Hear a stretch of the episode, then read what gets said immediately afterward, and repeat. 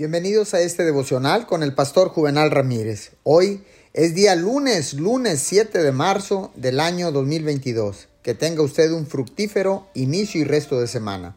La palabra dice en Salmo 103, 2. Alaba, alma mía, al Señor y no olvides ninguno de sus beneficios. Usted tiene beneficios como hijo de Dios.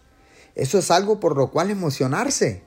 Otras palabras para beneficios son favores, ventajas y ganancias. Eso es lo que le ha dado su padre. David no dice que solo tiene un beneficio, usa el plural, beneficios. Eso significa que le han dado muchos favores y ventajas como hijo de Dios.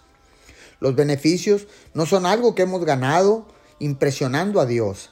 Son cosas que Él nos da gratuitamente, porque somos sus hijos y ama bendecirnos. Es por eso que en su palabra, en el libro de Romanos 8:17 dice, y si somos hijos, somos herederos, herederos de Dios y coherederos con Cristo, pues si ahora sufrimos con Él, también tendremos parte con Él en su gloria. Usted ha heredado los beneficios, las bendiciones y la bondad de Dios.